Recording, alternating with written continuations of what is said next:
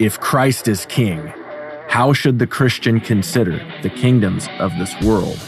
What does the Bible teach us about human authority and what it means to love our neighbors and our enemies? Before we render unto Caesar what is Caesar's, let's know what it means to render unto God what is God's. This is the Biblical Anarchy Podcast, the modern prophetic voice against war and empire. Hello, everyone, and welcome to another episode of the Biblical Anarchy Podcast, a project of the Libertarian Christian Institute and part of the Christians for Liberty Network. This weekend, every week on Biblical Anarchy, we seek to live counterculture to the empire of man and instead seek the kingdom of God by unpacking what the Bible teaches about government, authority, and human relationships. I am your host, Jacob Daniel Winograd. So we have another Freedom Fest interview for you. And I believe this is the last one. So we finally gotten through all of these.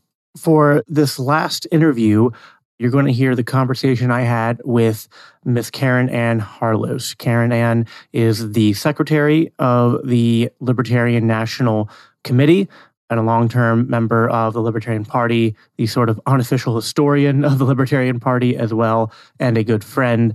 Caryn Ann I've been on my old podcast and we had had a conversation there, which I'll have a link in the show notes for. In this conversation, we got to sit down and catch up and talk a little bit about what's going on with the Libertarian Party, as well as I had the opportunity to sort of ask Caryn Ann some questions about things going on in the country, her take on nationalism and Christian nationalism, since that was the focus of our presence at Freedom Fest, and dive into a couple other topics as well. As always, if these conversations are things that you enjoy listening to, LCI would greatly appreciate if you would go to biblicalanarchypodcast.com and consider donating one time or having a monthly reoccurring donation of $10 or more, which would make you an LCI insider, which comes with a lot of perks and allows you to see some of the behind the scenes of what is going on, including attending our LCI insider meetings where you get to talk with our podcast hosts and the people in the leadership of the Libertarian Christian Institute. So that's all I got for an introduction today.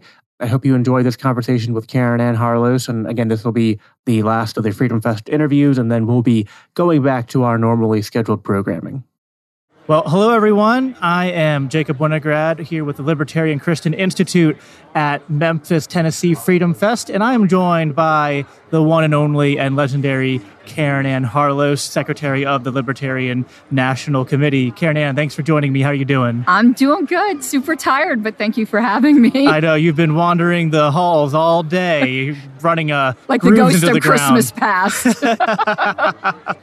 Well, uh, Caryn, I don't know how many Freedom Fests you've been to. What are your thoughts on this Freedom Fest and just all the different groups that are here and uh, the interactions you've had so far? Well, this is my only one. Okay, so I don't this have is my any, first one too. So yeah, no baseline of comparison. Super enjoying it. Everyone seems super nice and very professionally done. Yeah, I would agree. Yeah, it's been really cool. I've been to a lot of like you know Libertarian Party conventions and things like that, but this has a bigger convergence of different groups and stuff. So it's been really cool to meet different people and network with them.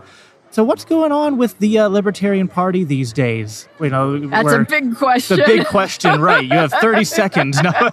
but what do you guys got going on? You guys got a table a little bit down that's actually within eyesight of where we're at right now. But uh, what's the party doing? What are you guys focusing on these days?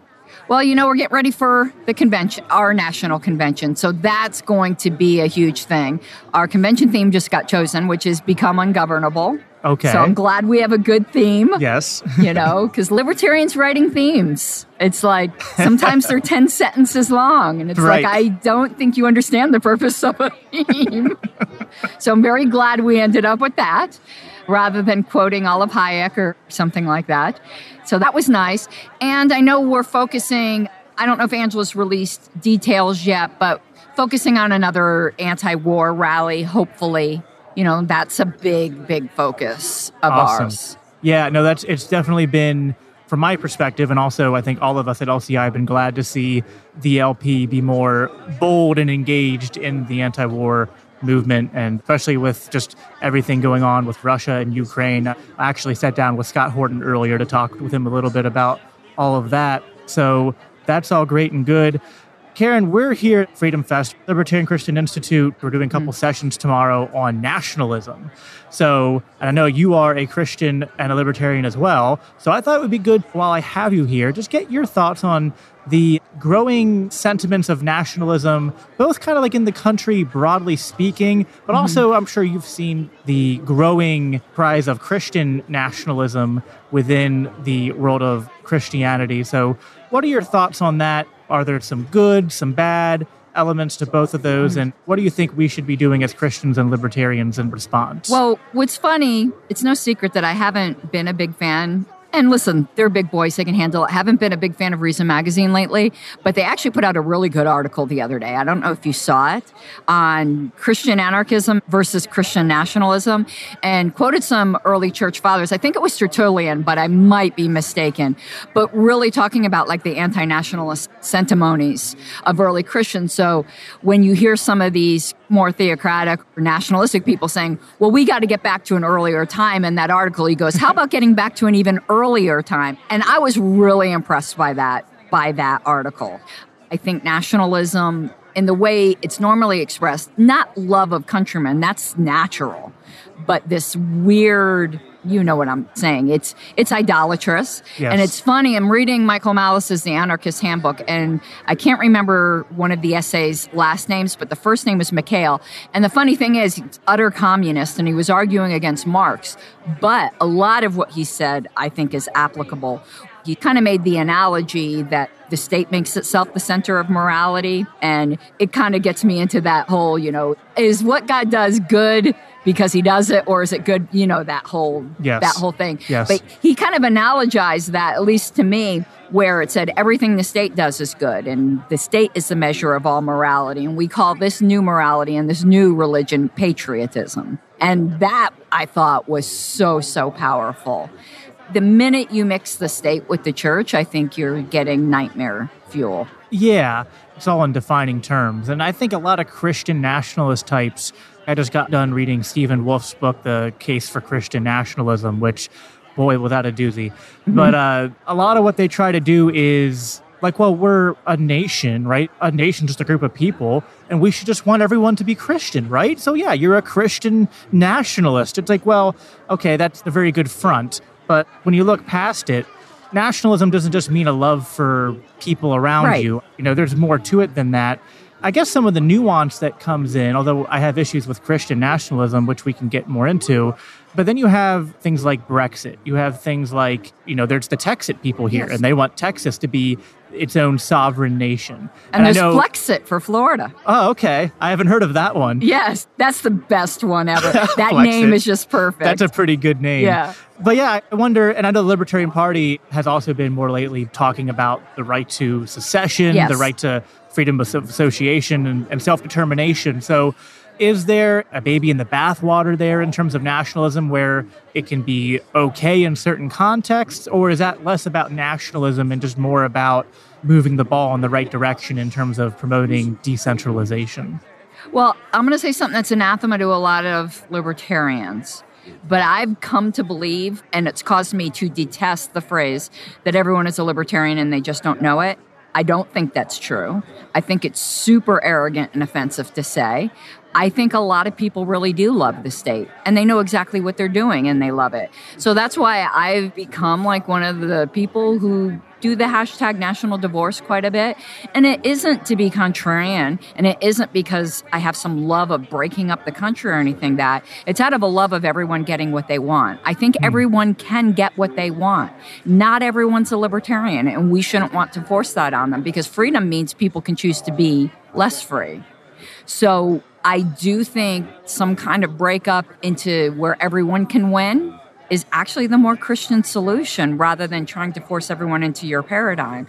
If the commies want the commie paradise, I want them to have that. If they don't want to be libertarians, how libertarian is it to force them to? Actually, the most libertarian thing I think you can do is say, okay, be free, you know, go be free to do your socialism thing, communism thing.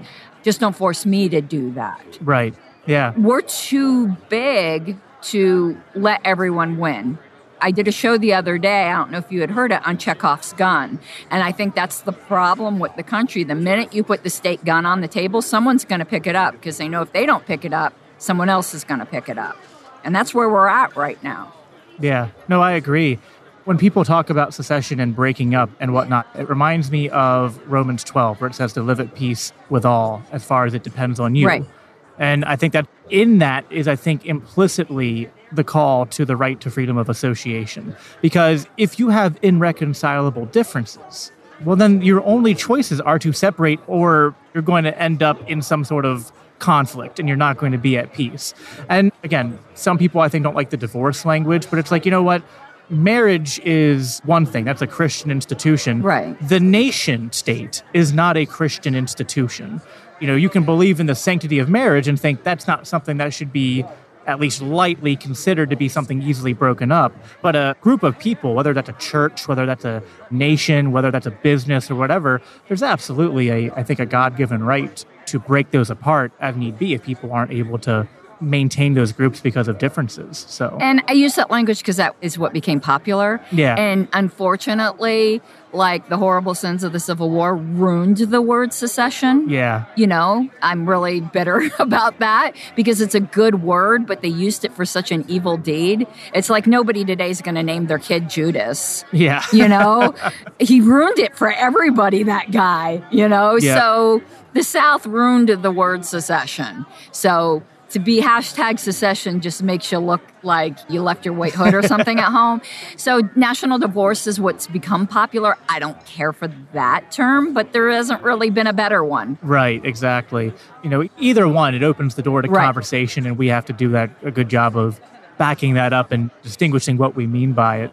Going back to Christian nationalism, you know, I agreed with what you said earlier that it's anathema, I think, to Christian principles. You think that it's as simple as a lot of like right wing conservative evangelicals are just tired of being pushed around by the woke liberals, and so this is just a reactionary thing. They're in picking the up other- the gun. the gun's in the table, so Right. people are going to fight over it.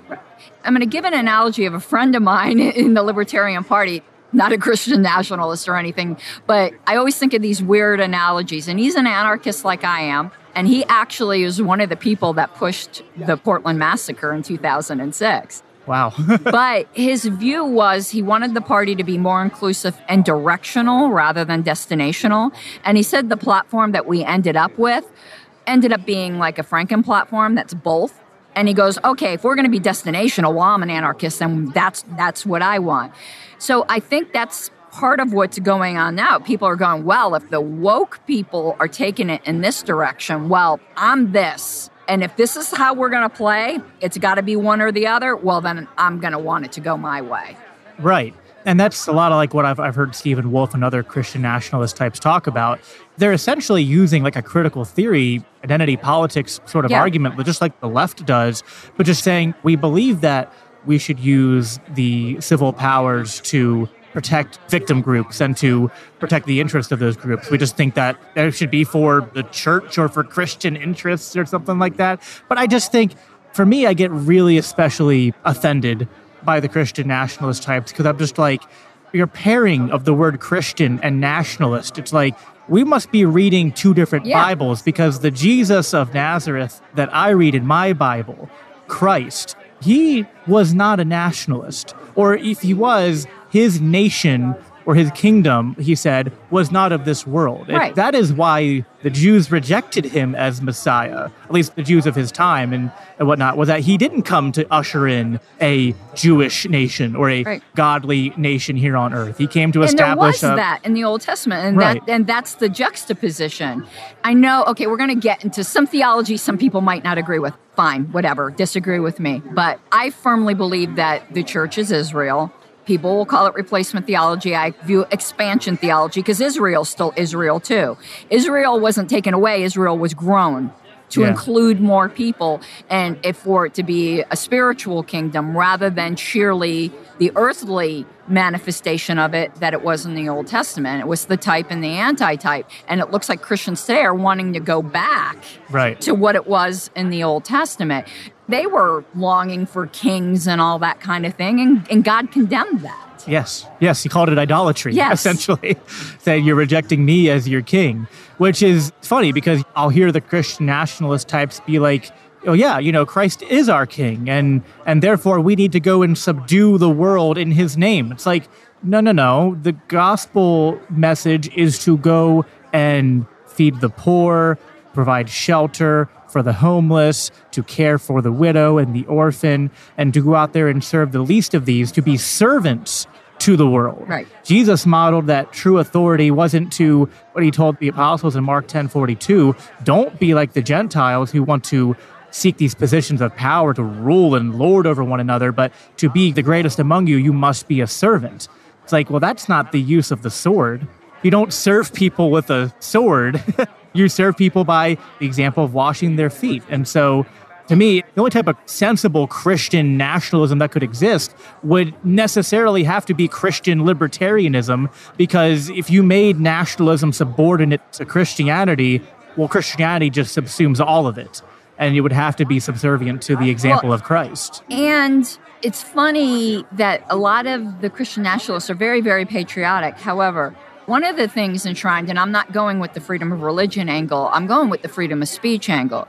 The minute you have Christian nationalism, you have to have suppression of speech because God said it is a conversation killer. So the minute you have somebody who disagrees, well, God said it and conversation is done. Now, obviously, I believe in God said it, but I don't believe in silencing people who don't believe that. They have the same freedoms that I do. I actually worry about, in a Christian nationalist, the fate of atheists, the fate of people who don't believe. That's just not the Christian way. I believe in free will. And I think also it will bring like the the outward show of righteousness where you have this nation that has all of these symbols and stuff but inwardly like just like the pharisees your whitewashed tombs full of dead man's bones Yes. Yep. Hundred percent. Caryn, as we're wrapping up here, we're still a ways out, but what do you think of the upcoming election? What role is whatever Libertarian Party mm-hmm. candidate we're going to have? I mean, we're still really far off from Yeah. that. But what do you think are the key issues that libertarians or whatever presidential candidate the LP ends up nominating needs to focus on to really make an impact in the political conversation in the upcoming year?